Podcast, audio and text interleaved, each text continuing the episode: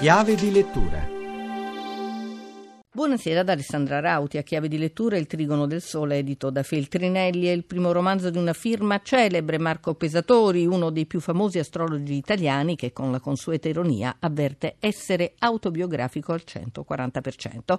Nelle pagine conosciamo il giovane Marco, le sue avventure, le passioni dadadiste e molto altro ancora, perché l'uomo è colto, tutto ambientato nella Milano degli anni 70. Ascoltiamo Marco Pesatori. Questo romanzo, innanzitutto un romanzo jazz, parte a 300 all'ora e finisce a 350 all'ora. Velocità sostenuta, bebop incalzante, ambientato appunto in quella Milano che era la Milano in cui terminavano le rivolte studentesche, terminava la fase rivoluzionaria, incominciava il dubbio, il grande punto di domanda. Un romanzo di poeti, di giovani, alle prese con la deriva di quello che fu il famoso 68. Milano ieri e oggi. Era una Milano magica, difficile, era una Milano Milano povera, ma tutta Milano era il nostro appartamento. La notte notte era la nostra gioia, si poteva vivere la città profondamente, a differenza di adesso in cui tutto sembra così plastificato, falso, fin troppo sponsorizzato. C'è molta arte nelle pagine, l'arte d'avanguardia degli anni 70, data il gruppo Fluxus, ce ne parli? La prima parte del libro, appunto, quella di questo gruppo di giovani ribelli che attaccano le modalità precostituite dell'università statale, anziché fare gli esami fanno fanno gli esami ai professori,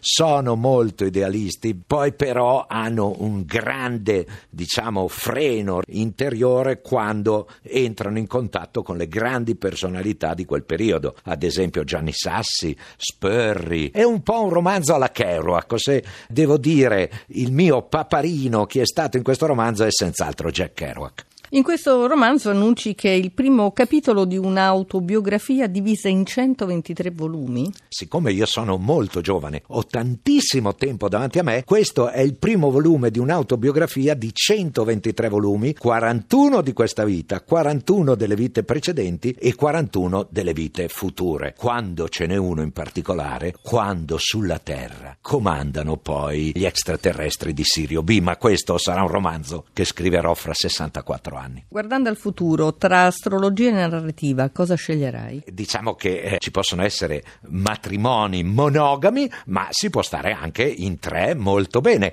Io sto sia con l'astrologia che con la narrativa e vediamo chi vince. Secondo me sono tutte e due affascinanti e ti dirò di più, tra loro anche si amano. È tutto, scrivete a chiave di lettura chiocciolarai.it a risentirci venerdì.